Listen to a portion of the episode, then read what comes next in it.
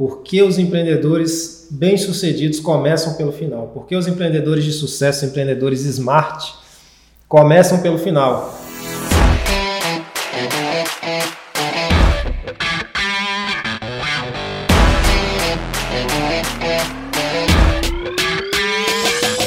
Olá empreendedor, olá empreendedora. Esse é o podcast O Empreendedor Smart, onde eu vou estar sempre trazendo para você grandes exemplos de empreendedores de sucesso, trazendo o porquê da sua jornada, como esses empreendedores chegaram aonde eles estavam querendo, quais são os aspectos, as características, como essas pessoas pensam, o que eles fizeram para ter o sucesso desejado. Hoje, o nosso primeiro episódio é com Erivelton Máximo, cofundador do Alug, uma das maiores escolas da história do Distrito Federal, ele mostrando o que ele fez, como ele pensou, o que ele planejou, o que ele realizou para chegar lá, para chegar no seu sucesso desejado. Uma honra para mim estar aqui com o meu amigo Erivelton para trazer essa história dele. Para mim é um prazer grande, Saulo, estar contigo aqui. É, eu tenho certeza que esses momentos que nós iremos passar aqui, ele vai agregar não somente para o seu ouvinte aí, mas também é, eu vou crescer com vocês também. Eu acredito muito nisso. Ah, eu acho que o projeto que vocês estão implementando aqui do Empreendedor Smart, ele faz todo sentido. E quem dera eu, lá no início, quando eu estava começando a minha jornada né, na área de educação, tivesse uma estrutura como a da Smart, para que pudesse me dar o suporte, me desse os conselhos, né? Aí eu digo é, os atalhos importantes, né? Não aquele atalho é, às vezes de um pensamento infantil, né? Ah, como é que eu faço para pular essa etapa? Mas realmente para uma orientação. Então eu tenho certeza que vai ser muito bom estar é, tá participando hoje com vocês aqui e eu espero poder agregar. É, eu fiz um, um, curso na Flórida com Tony Robbins, é, que foi o Master Business, um dos cursos mais completos de business que eu fiz. E me chamou muita atenção a frase que ele falou: os empreendedores de sucesso começam pelo final começam com o final em mente, tem uma estratégia bem definida. E quando a gente fala estratégia, não precisa ser, né, Erivelto, aquela coisa burocrática, aquele, aquela questão quadrada, um planejamento estratégico que vai durar seis meses até você começar a agir. Então, assim, o que eu, a gente está trazendo é ação, é na prática, o empreendedor não são conceitos de uma escola, é, digamos, de empresários, não, é, são empreendedores na prática que está o Erivelton hoje. A gente gravando aí o nosso podcast, o Empreendedor Smart, o episódio 1, com uma pessoa que realmente realizou e realiza muito no ramo do empreendedorismo. Então tem essa história aí é, do Alub, né, uma das maiores escolas de Brasília, cursinhos também, que ele é, tem uma, uma, uma jornada é, no Alub incrível, uma jornada extraordinária, que então estou querendo que ele conte para a gente um pouco para que eu não trago aí um conceito de estratégia. Não, a estratégia dele na prática, como que aconteceu, Erivelto, você poder trazer um pouco dessa história aí. É uma história vencedora, né, pra gente. Bacana, bacana. Eu acho que é importante, Saulo, a forma como você coloca, até porque é, nós vivemos um momento que é extremamente crítico, né? É, hoje tem acontecido muito, muitos, ó, o chamado empreendedor de palco, né? Alguém que tem um monte de teoria para passar, às vezes tem um currículo muito bom, né? Teve uma condição legal de uma academia bacana e tal e tudo mais, mas realmente pouco daquilo levou à prática, né? E já no nosso negócio, né, o negócio Alub, a gente já viu uma coisa muito ao contrário disso tudo, né? A gente colocou praticamente ali, a gente sempre brincava aí, tem alguém que falou, colocou essa frase aí, mas era 99% transpiração e 1% inspiração, né?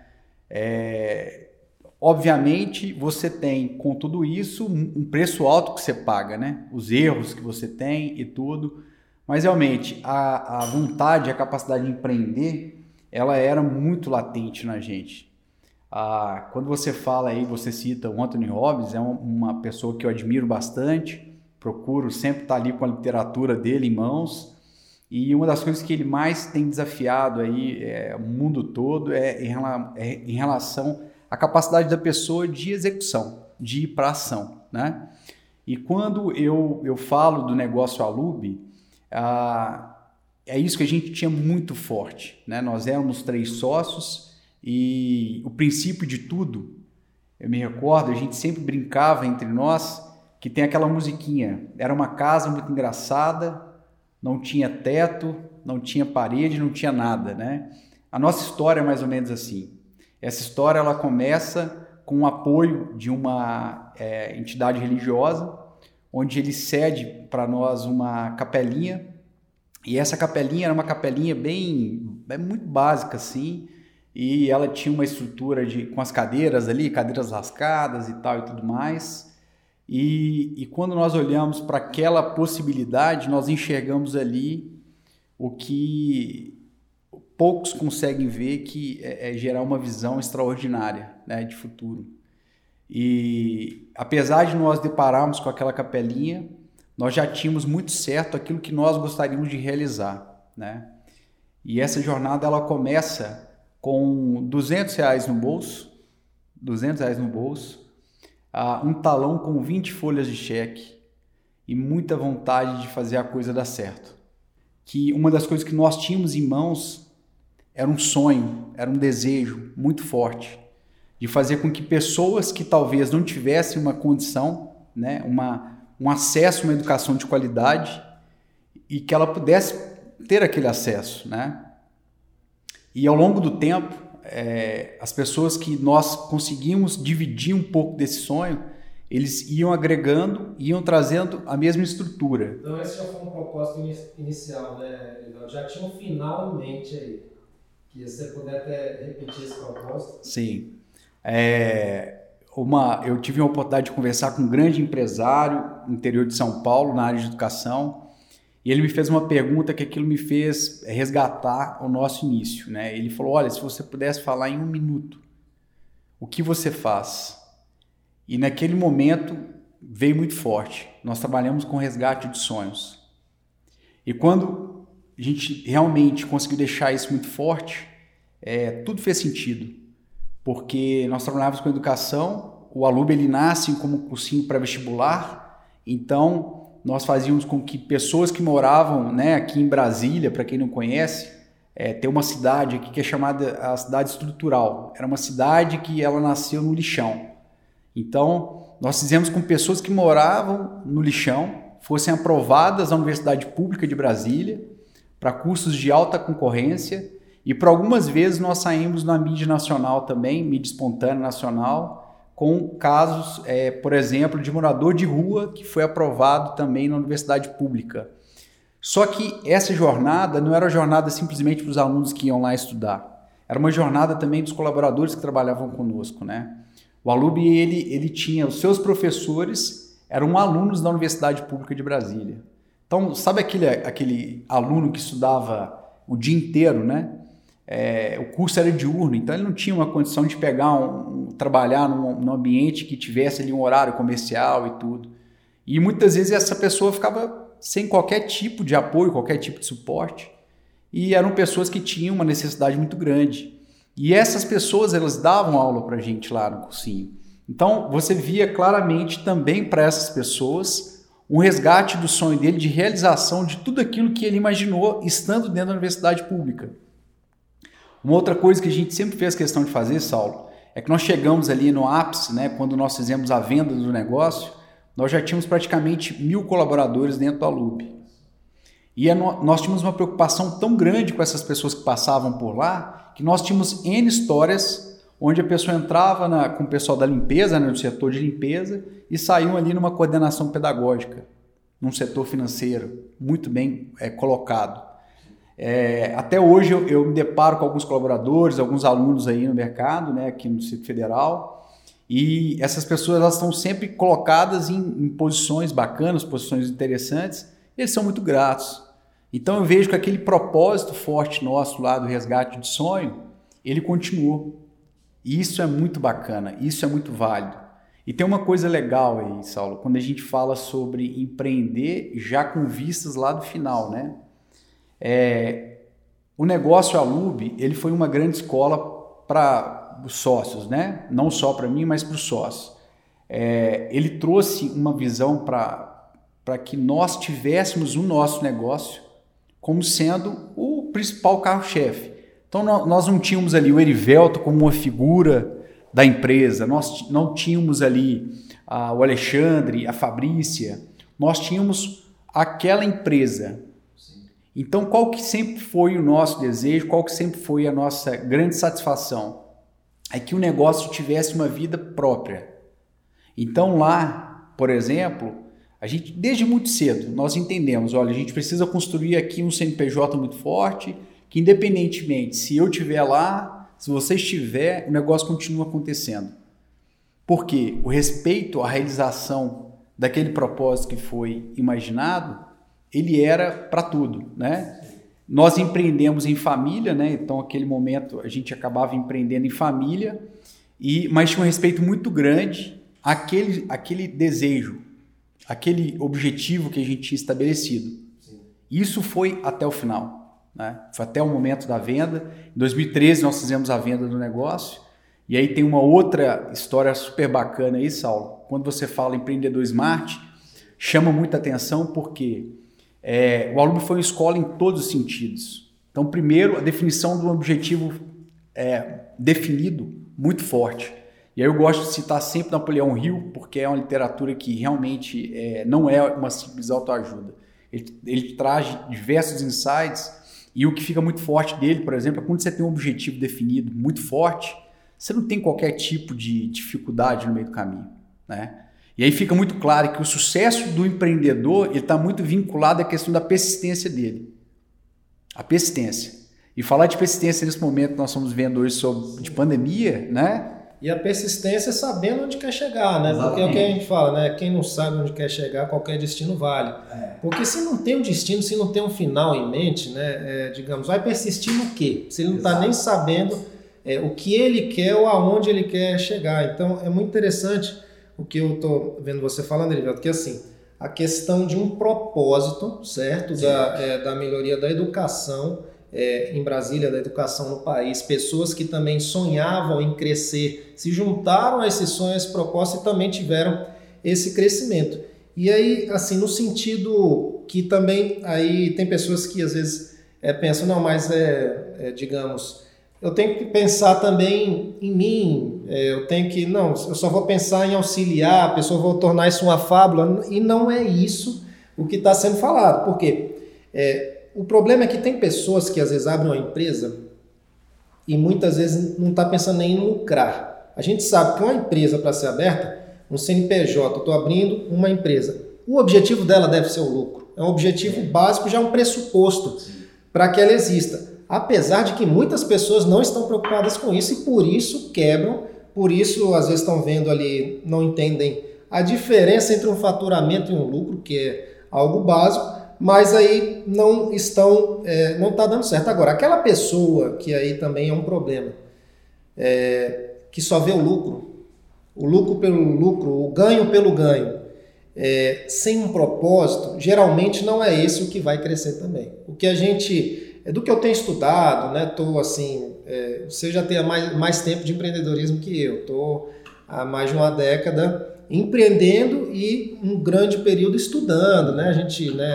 É, a busca no Vale do Silício ou na Flórida, na China, buscando conceitos e exemplos que você falou, o sucesso deixa pistas, né? Então a gente buscar esses empreendedores que tiveram já algum sucesso. Eu vejo que aí vira uma mágica quando você sim tem um objetivo pessoal, um objetivo do lucro para uma qualidade de vida, para que você possa ter uma tranquilidade e prosperar, unido a um propósito pelas pessoas, pelo bem é, também é, da humanidade, porque é, você está pensando em si e nos demais. Sim. Né? O que nosso amigo Paulo fala, crescer e contribuir, não somente crescer, mas também contribuir com o mundo, porque uma empresa é para servir as pessoas. Exatamente. Eu não vou abrir uma empresa para me servir somente, Sim. né? Então, assim, o que, que você pode falar nesse sentido também? É, digamos, você falou foi vendido em 2013 e começou quando o, o aluno? Nós começamos em 99. 99. Então, uma caminhada aí de 14 anos, né? É, e como era esse sentimento, essa visão do sócio nesse sentido também, além do atendimento às pessoas, esse fomento da educação, a questão da estratégia, quando que você viu que realmente vocês colocaram assim é, esse é o nosso objetivo, não sei se já era o da venda, quando que passou essa questão da venda da empresa em mente, ou quando que não, a gente quer fazer uma empresa realmente para é, trazer a liberdade financeira que a gente é, deseja, trazer um, a consistência necessária para a nossa vida empresarial. Legal. Saulo, é aquilo, né? Nós tínhamos lá o objetivo definido do negócio, nós sabíamos exatamente por que, que nós existíamos e, e a condução de tudo. E aí vale compartilhar é, que a gente demorou um pouco para poder entender que não era também só o negócio, né? Eu me recordo que uma, uma vez é, nós contratamos um, um escritório de contabilidade aqui de Brasília e o escritório que já tinha uma referência bacana na parte tributária e tudo. E depois do término de uma reunião com o, o principal gestor desse escritório de contabilidade, nós saímos juntos para que a gente fosse embora e eu fui caminhando para o meu carro e ele caminhando para o carro dele. E aí foi muito engraçado que nós dois acionamos o alarme dos carros ao mesmo tempo. A única diferença era, nós já tínhamos um negócio que faturava alguns milhões de reais, eu estava com uma doblô de sete lugares e o cara tava com 300C. Naquele momento eu falei para ele, eu falei, olha, tem alguma coisa errada aí. Eu estou te contratando, eu tenho uma companhia que hoje está faturando tanto e você está no 300C, eu estou no, no, na Doblô. E na hora ele, ele, ele me soltou uma indireta e aquilo mexeu muito comigo. E aí a gente começa a ter uma virada de chave em relação a isso. Ele falou, mas eu não sou errado. O errado é você. Não adianta você ter um negócio milionário e os sócios pobres. E até então aquilo para mim não era uma coisa que chamava atenção, era uma coisa que para mim era normal. Ou seja, a nossa visão é o negócio. Nossa visão não era a pessoa física, né? Quando aquilo, aquela chave vira, eu começo a entender, eu falei, peraí, calma, nós temos um negócio que está faturando milhões de reais e se tiver algum problema no meio do caminho, eu não tenho nem condições da minha pessoa física de assegurar o negócio, né? Então nós começamos a passar por um momento de é, alguns ajustes, ajustes societários, ajustes de entendimento, o que, que de fato seria o lucro. Aí você tem uma, aquela frase que nós já ouvimos, né? Sem lucro não tem poesia, né? Então você precisa ter lucro no negócio exatamente para que você possa realizar na sua pessoa física, né? A gente já tinha uma visão bacana, então a gente nunca mexeu no caixa da empresa para a pessoa física. Então a gente tinha essas coisas bem apartadas. Né? Era tão bem apartada que às vezes a pessoa física estava passando necessidade, a jurídica continuava com ela lá sem problema algum. É, mas por que, que também nós tomamos essa decisão? Durante todo esse tempo, Saulo, o movimento de expansão do negócio ele foi absurdo. Desde o primeiro semestre, nós tínhamos um processo de crescimento gigantesco. Então, a gente chegava a crescer de um ano para o outro mais de 100% o tamanho da operação. Então era uma coisa de uma. A voluta era grande, né? Então a nossa preocupação era: se eu descapitalizo agora o caixa da empresa, como eu faço a minha próxima virada, né? É, durante esse processo vieram, a gente foi melhorando a nossa qualidade de entendimento da nossa realização na pessoa física, mas a gente ainda tinha um compromisso alto com a empresa. E eu me recordo que em mais ou menos 2008, eu fui fazer uma visita, eu sempre saí do negócio, isso é uma coisa bacana de falar. Eu sempre saí do meu negócio para enxergar como o mercado funcionava. Para não criar nenhum conflito interno, o que, que eu fazia?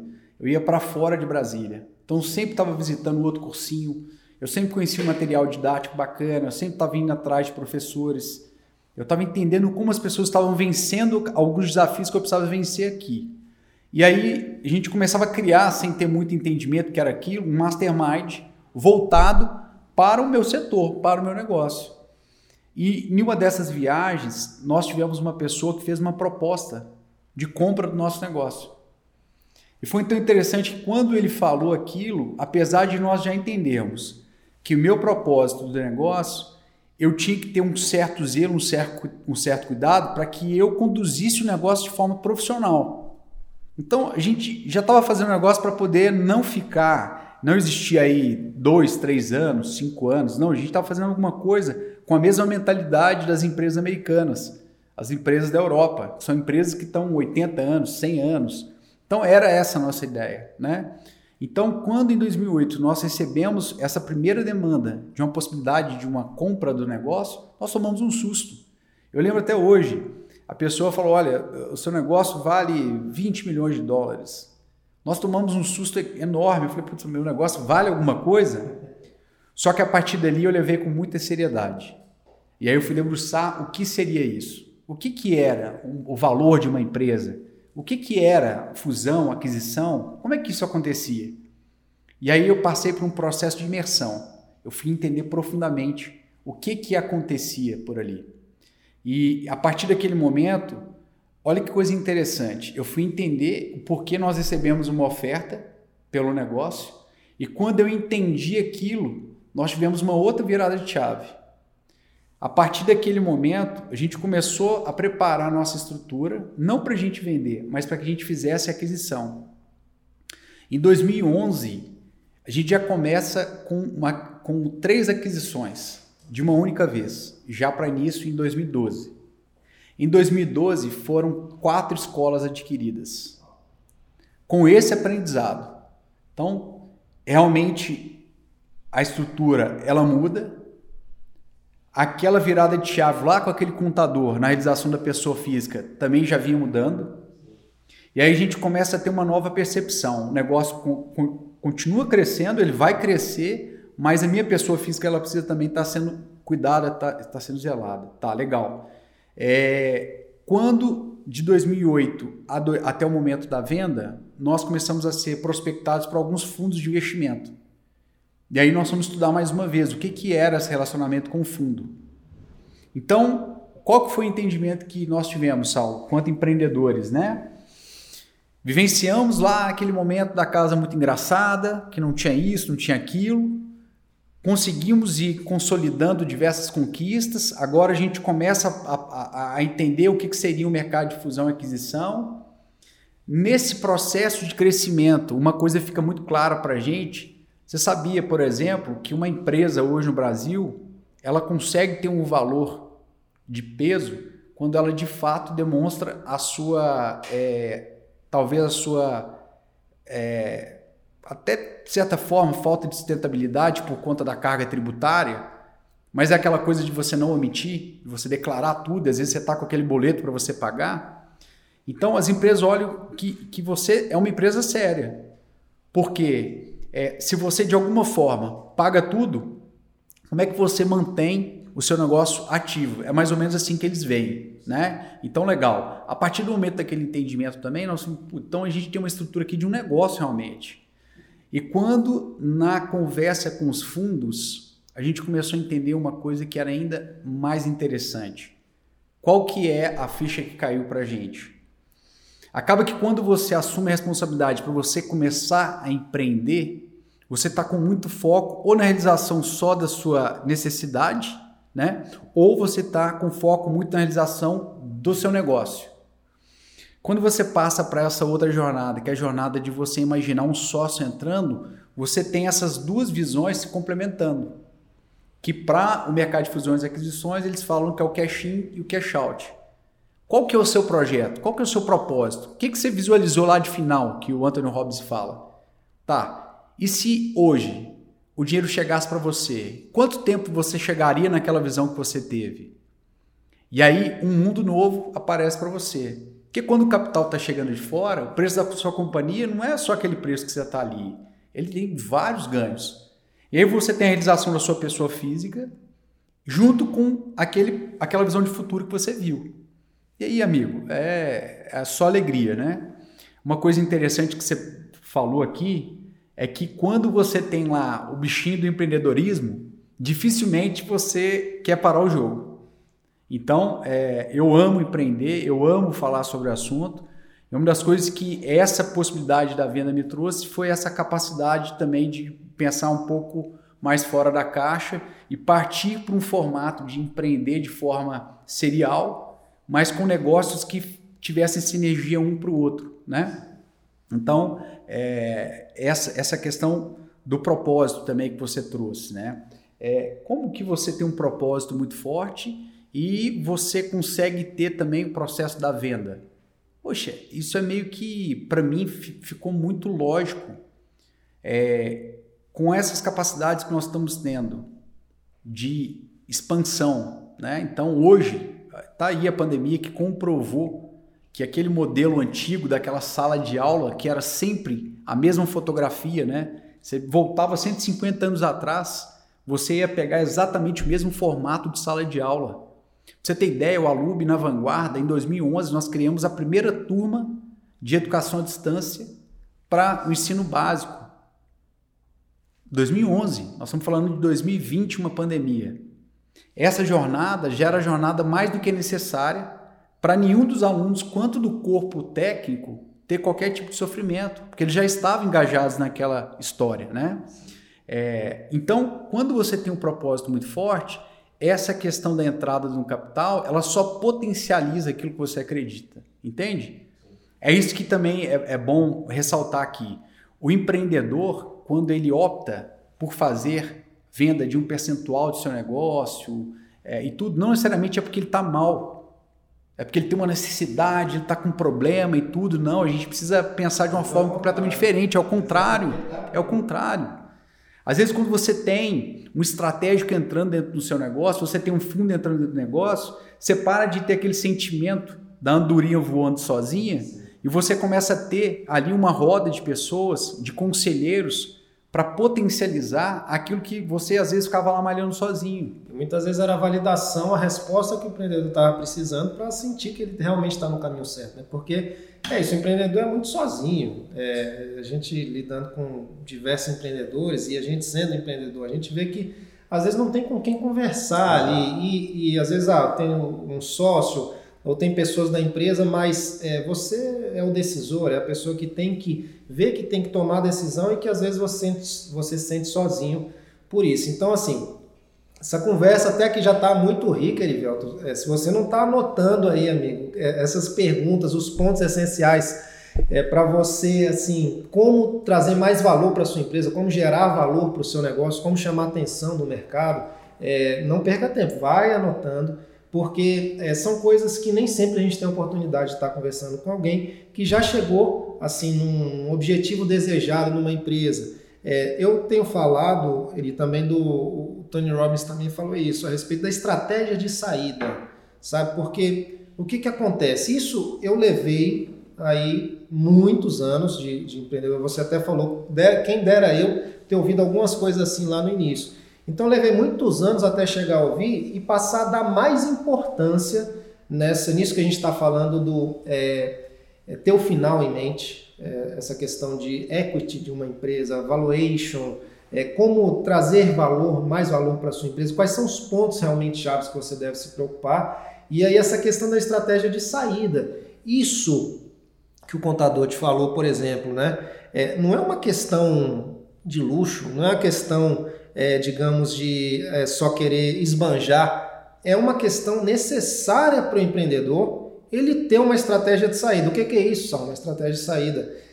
O empreendedor não tem aposentadoria, certo? Um empresário, ele não vai contar que ele vai trabalhar 30 anos e acabou, sem ele ter gerado riqueza, sem ele ter é, gerado um valor alto para a empresa dele, e ele vai parar então de trabalhar após 30 anos e está garantido até o resto da vida. Isso, assim, para o empresário é se não o maior desafio.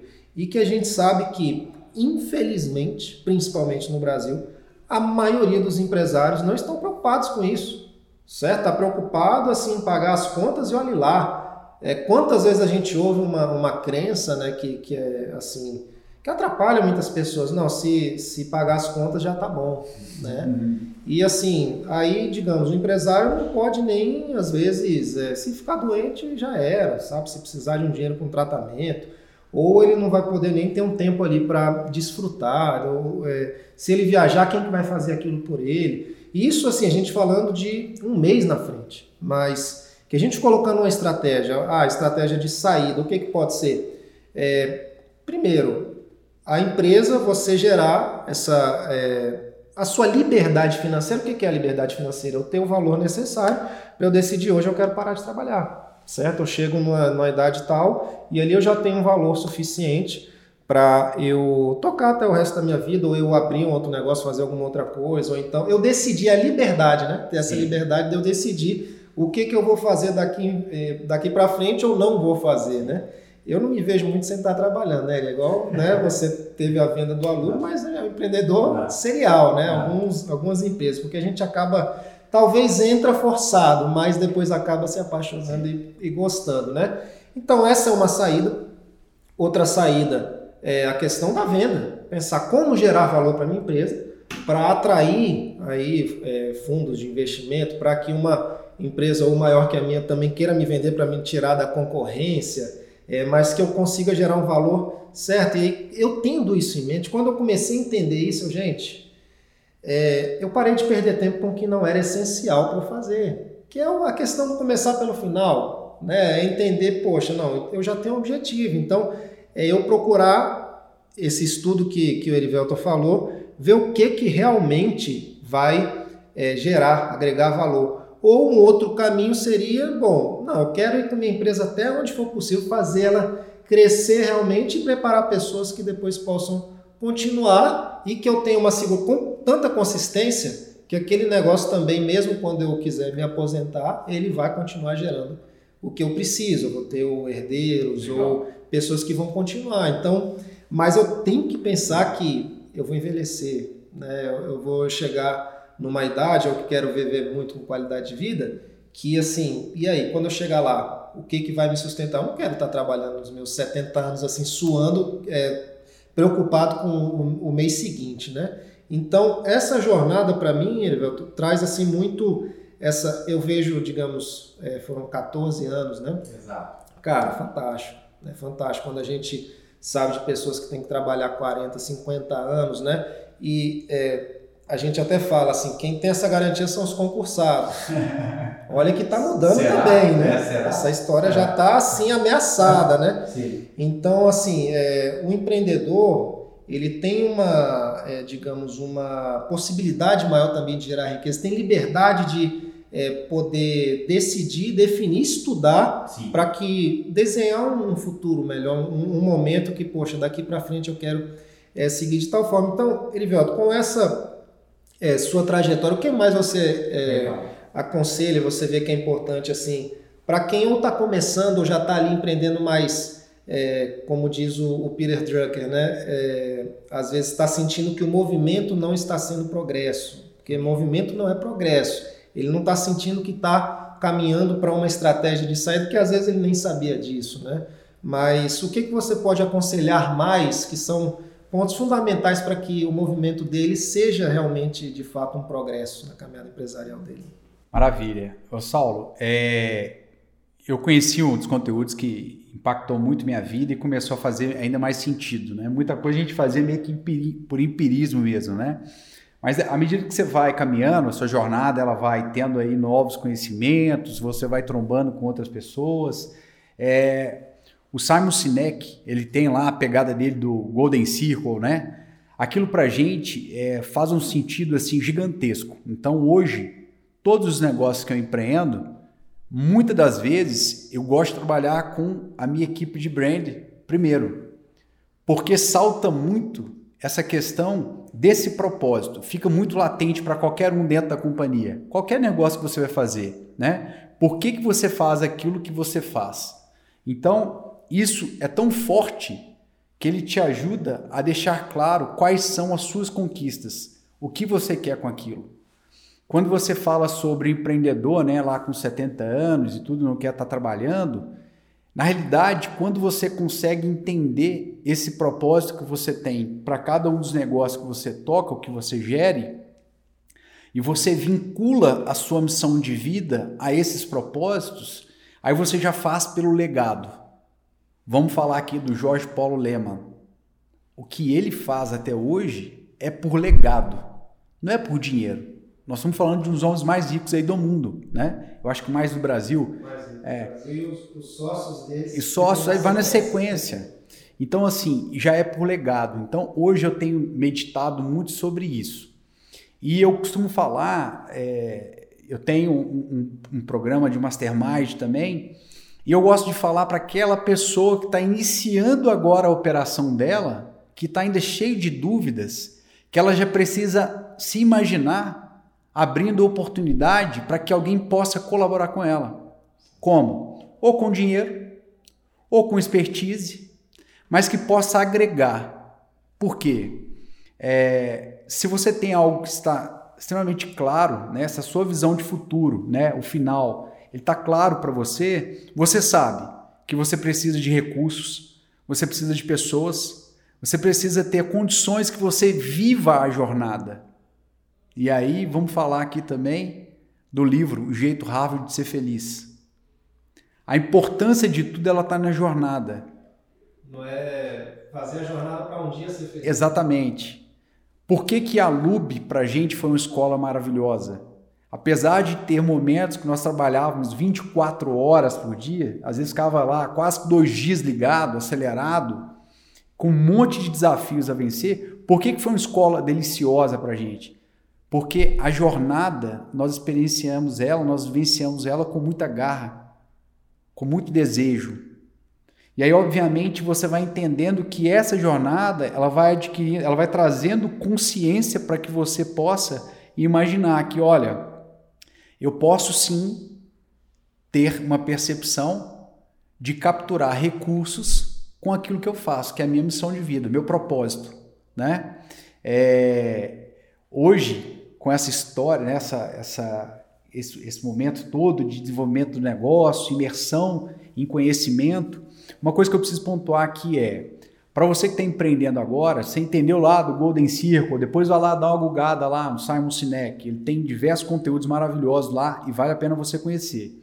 É, você começa a perceber que você precisa ou trazer alguém contratando, então o Alub era uma coisa que era muito forte nossa, então nós sempre tínhamos consultores ali dentro, agregando mesmo pesado, apoiando, suportando, a gente nunca tinha aquela visão de colocar dinheiro no bolso no primeiro momento, então a gente queria fazer com que o negócio ficasse forte, né? Então isso era um ponto positivo lá quando a gente não realizava muito na pessoa física, mas a gente estava cercado de outros nomes, né? E esses nomes foram levando esse negócio cada vez mais para cima. Legal. Então a gente cercado de conhecimento, consultorias diversas acontecendo lá ao mesmo tempo. E isso fazia com que a gente ganhasse mais valor para o mercado, né? É, a experiência da jornada fez com que, lá em 2008, na primeira oferta, vamos entender o que, que é isso. O que, que é um equity? Como é que se realiza um equity? O que, que é o cash-in? O que, que é o cash out? O que, que é você fazer um planejamento, esse valuation? O que, que é esse projeto de expansão, de crescimento, de realização de um sonho? Então, é, você hoje, quando você está empreendendo, você já precisa ter isso muito claro. Sabe aquela coisa de você gerar uma visão extraordinária do seu negócio? Você parar, fechar os seus olhos e começar a ir lá na frente. Faz isso. Depois que você fez isso, começa a desenhar. Escreve tudo aquilo, como é que vai estar tá e tudo. Concretiza isso. Concretizou isso? Agora começa a sentir como se você já estivesse lá. E aí você começa a voltar e vai ficar muito claro para você os passos que você precisa seguir para que aquilo aconteça, aquela visão que você gerou aconteça. E aí a experiência de Alube no momento da venda. Saulo, hoje tudo que eu faço, eu já faço exatamente com esse pensamento agregado da minha saída. Hoje, qual que é o grande pensamento? Eu, não, eu no meu negócio não posso ser a pessoa que mais sabe. Porque se for, eu sempre vou estar amarrado e preso com ele o tempo inteiro. Então, seu negócio ele precisa ter essa condição. Se tudo aquilo que você faz é muito manual, está muito travado na sua mão, talvez você vai ser aquela pessoa presa que o Saulo comentou, que além de não ter a sua aposentadoria, você vai perder muitas outras coisas. Muitas outras coisas. Quando eu falo lá do, do jeito rápido de ser feliz, da jornada, eu estou pensando que toda a sua estrutura que te acompanha, família, é, seu ambiente social, tudo isso está sendo preservado. Você vai entendendo isso ao longo do tempo. Se você tem a oportunidade de você, junto com o empreendedor Smart, você começar a pegar esses gatilhos a partir de agora, você já ganhou um tempo precioso aí. Ganhando esse tempo precioso, aí você já começa a falar, Saulo, de você trazer pessoas para estar junto contigo um colaborador que tem um destaque bacana, que tenham condições de fazer aquilo que talvez o Saulo não tem mais condições hoje de fazer, porque já está pensando muito mais no estratégico, talvez seja uma pessoa que você consiga agregar ao seu negócio com uma visão dela de sociedade, né? onde você tem diversos formatos para que ela possa ir adquirindo algum equity, alguma parte das cotas da sua empresa, onde ela vai realizar ao longo do tempo. Né? Aqui eu vou falar de uma sacada do, do Flávio Augusto, onde ele viu que uma das coisas complicadas para ele, depois que ele faz lá a venda das, das cotas da empresa, um percentual importante para o Carlos Wizard. É o mestre nisso que a gente está falando. É o mestre, o cara... É, talvez o maior exemplo no Brasil hoje sobre estratégia de saída, Sim. equity, que ele ensina também. Né? É, ele dá uma aula ali absurda. É, então, quando ele faz é que ele levanta todo o capital, mas ele percebe claramente que faltava uma coisa, que era o capital humano.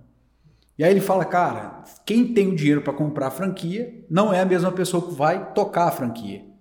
E às vezes o cara que tem o dinheiro, que não vai tocar, ele fica esperando o resultado vir se ele trabalhar.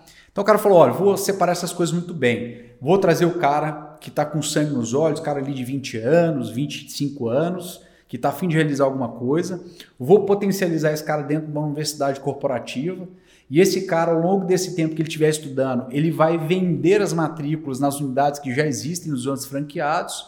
E quando ele sai de lá com a graduação dele, com a aprovação dele, eu banco a unidade para ele, ele vai me pagar uns juros aí por ano, abaixo dos juros de mercado e tudo. Cara, foi brilhante.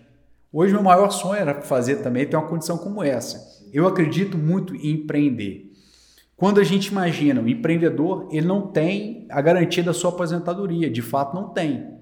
Empreender não é só um mar de rosas, isso aí tem que ficar muito claro, né? Então, você tem diversos momentos aí que você pode vivenciar o que a gente está vivenciando agora, que é a questão da pandemia. O Sebrae faz lá um cálculo lá e mostra que a maior parte das empresas, né, que é aquilo que sustenta hoje a economia, que são as micro e as pequenas empresas, elas não teriam condições de viver 27 dias sem faturar. E aí? Nós estamos com oito meses praticamente. Oito meses eu mesmo, Salvo, no negócio nosso de saúde, é, eu, eu tive uma comparação do mesmo mês com o mesmo mês do ano passado, onde eu faturei 4%. E aí? E se você não tem um planejamento? E se você não sabe o que, que é uma DRE? Se você não está pensando mais à frente, né? Será que oito meses eu estaria vivo? É complicado isso, né? Então, quando você vem empreender, você precisa buscar coisas novas. E a, a mentalidade do empreendedor smart, ela vai te apresentar isso. Eu te falo, por exemplo, eu fui conhecer produtos que traziam uma certa blindagem empresarial depois de muito tempo já de chão, né? Então, por exemplo, existem diversos produtos hoje que você tem um valor muito pequeno que você paga por mês, que ele te garante. Qual que é o meu planejamento? Olha, com 50 anos eu quero realmente estar empreendendo, empreendendo somente por legado. Sim. Legal. Esses produtos eles vão garantir com que você faça isso. Mas para isso você precisa saber, você precisa conhecer. Então você precisa estar vinculado a um espaço, a um ambiente como esse ambiente que o Saulo agora está apresentando para vocês. O que me chamou muita atenção na, na sua história, Erivaldo, você contou algumas vezes, né? Porque com certeza olhando a sua jornada, muitos disseram que foi sorte, né? Sim. Que aí tem também aquele é, livro da Boa Sorte, né? Sim. Que diz ali, ó, a, a sorte nada mais é que o encontro da preparação com a oportunidade. Então, quantas vezes você falou de buscar em um livro, buscar conhecer, entender aquele processo, pra, porque chega no momento quando a gente se prepara, é, aquilo não sai da gente. A gente é, chega num momento desse, certo? A gente observa também, é, realmente, é, eu sou empresário, né? O quanto você, empresário, vem se preparando para realmente ser empresário, certo? É, é no meio, agora a gente está em setembro, né? Nesse ano, quantos livros sobre gestão você leu? É, é uma pergunta que às vezes é um, causa um impacto, né? Quantos, pelo menos, artigos sobre empreendedorismo, sobre gestão, quantas lives como essa, só de tá, é, ter, você que está assistindo aqui agora, né? Já tem um grande diferencial, tem pessoas que não estão nem aí, não estão se preparando para isso. E às vezes a gente vê alguém que teve um sucesso, é, que você falou no início, começou com 200 reais. Né? Hum. É, porque é muito fácil, às vezes, ver uma pessoa que chegou num, num, certo patamar ali no sucesso, não, mas pô, ele sempre já teve tudo. E a gente vê pessoas de verdade, carne e osso, que chegaram é, num resultado interessante. A gente vê que essas pessoas é, se prepararam. é, suaram bastante, teve o, o, trabalho duro, o hard work, né, a transpiração, mas quando esse, é, eu falo, né, esse hard work é somado ao smart work, que é, é um trabalho também inteligente, você pode pular etapas e acelerar, né, sem os atalhos, porém você vai num próximo empreendimento que você for fazer, mais alguma coisa que você for realizar, você já vai saber, é, digamos, a estratégia certa, você já vai conhecer é, que tipo de cultura que você tem que ter na sua empresa, qual tipo de gestão você tem que trazer, porque já tem um conhecimento sobre gestão.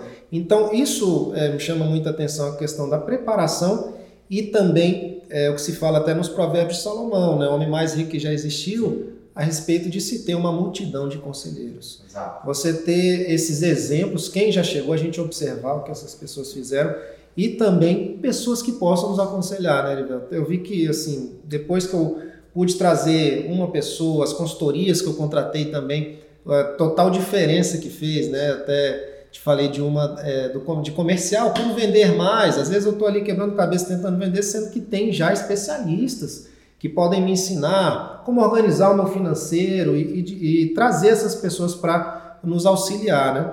Então, assim, nesse final aí também, Everton, como que está essa vida hoje de é, empreendedor serial, né? Empreendedor serial é que tem alguns negócios, Sim. né? E que conceitos você já tem hoje que você trouxe dessa jornada, que deram certo e que você está é, desenvolvendo hoje nessas empresas? Ah, legal, Saulo. É, uma das coisas importantes é que, primeira coisa, depois que você passa por tanto desafio, você começa a empreender com um pouco mais de leveza, né? É, essa, essa, essa pegada. No meu negócio, eu não preciso ser a pessoa que mais entenda dele. Então, isso já for, foram coisas que vieram daquele meu momento de alube, né? A outra coisa muito importante, é, e aí está uma coisa é, interessante, tem um futurista que agora não vou lembrar muito bem, não vou lembrar o nome dele, mas ele falava o seguinte: olha, eu preciso aprender a aprender, a aprender a desaprender e a aprender a reaprender. Então, apesar de ter todo esse histórico e tal e tudo mais, hoje eu tenho aprendido muito contigo em relação ao marketing digital, por exemplo, né? É, o Saulo me auxiliou, por exemplo, com a estrutura de área de vendas com essa pegada do marketing digital. Era uma coisa que eu era totalmente eu desconhecia, né? A Lube eu tinha uma experiência muito grande com uma venda offline, que era uma venda muito baseada no relacionamento, mas ainda offline. A gente utilizava muita mídia, que é mídia paga de TV, né? Hoje nem televisão hoje assisto mais, né? É, e aí conversando com o Saulo, ele começou a me falar coisas, eu falei, amigo, para tudo, qual que é o caminho que você fez, né? Quem te trouxe essa expertise e tal. Então isso é uma das coisas que eu trouxe, Saulo. Às vezes o empresário ele está sempre preparado para ele poder trazer respostas e está pouco preparado para fazer as perguntas. Então quando você fala, olha, hoje você está como empreendedor serial, eu estou e continuo hoje fazendo muito mais perguntas que eu fazia anteriormente. Por que, que eu tive essa percepção de empreender de forma serial? Eu busquei negócios que tivessem uma alta potencialidade de escalabilidade.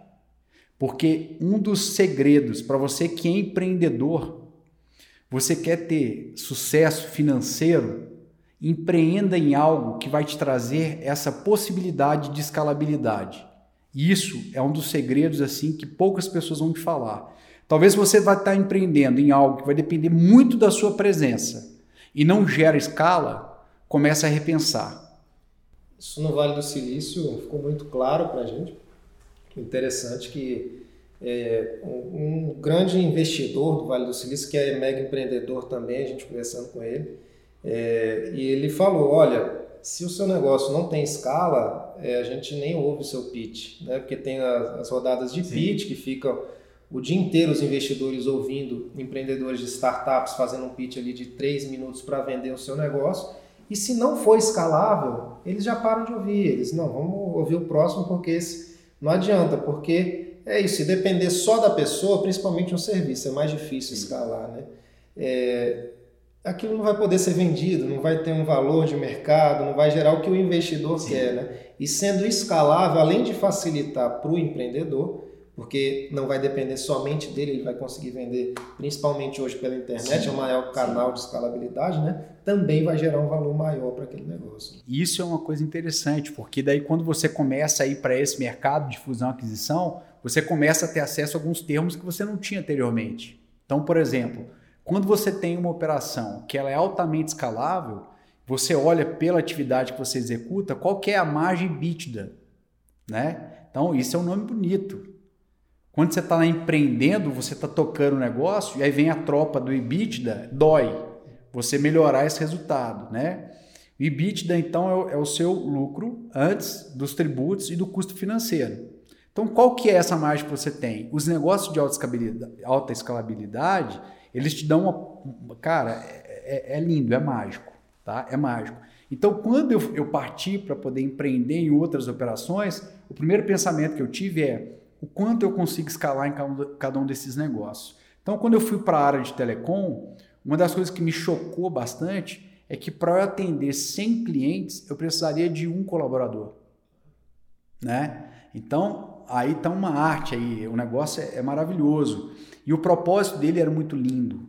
Era um propósito de você trazer tecnologia de ponta para negócios pequenos, né? Então era você fazer a pessoa ter uma estrutura como se fosse de uma Oracle, com custo, às vezes, um, um, um décimo do valor, e para qualquer tipo de empreendedor. Então, na hora eu entrei nessa, nesse negócio e foi extremamente interessante.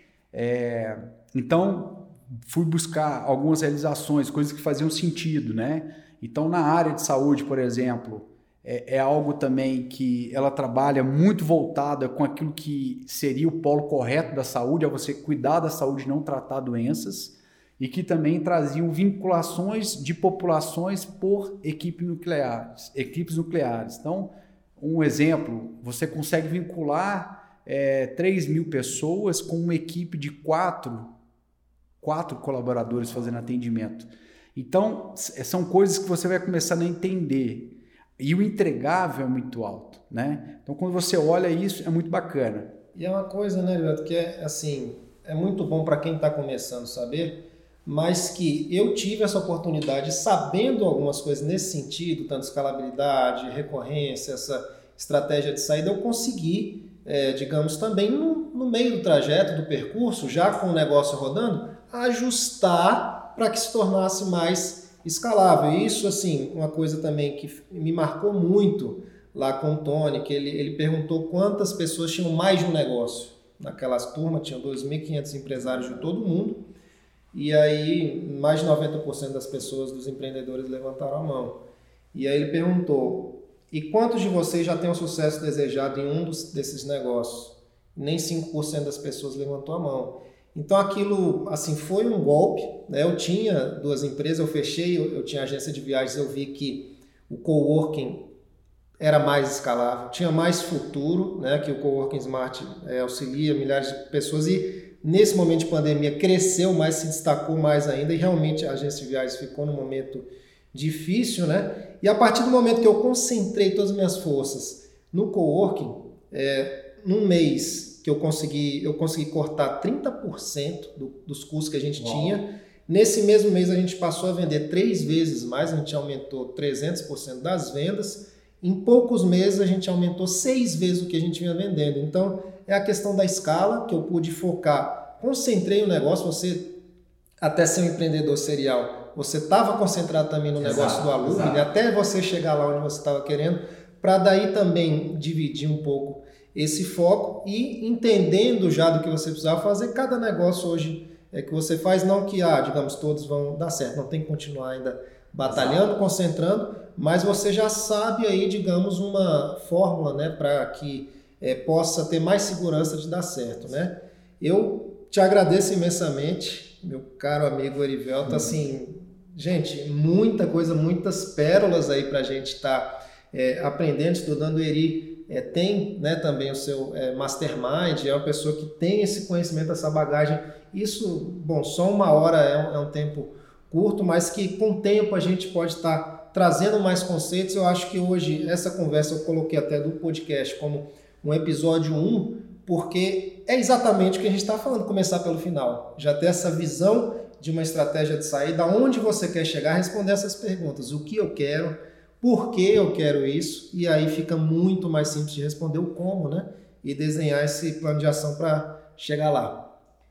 Saulo, obrigado pelo convite, cara, e sucesso para todos os empreendedores smarts. Assim, não perca essa oportunidade, porque eu tenho certeza que vai fazer uma grande diferença para o seu negócio, para a sua mentalidade e coisas grandes vão acontecer por aí. Parabéns aí pela iniciativa.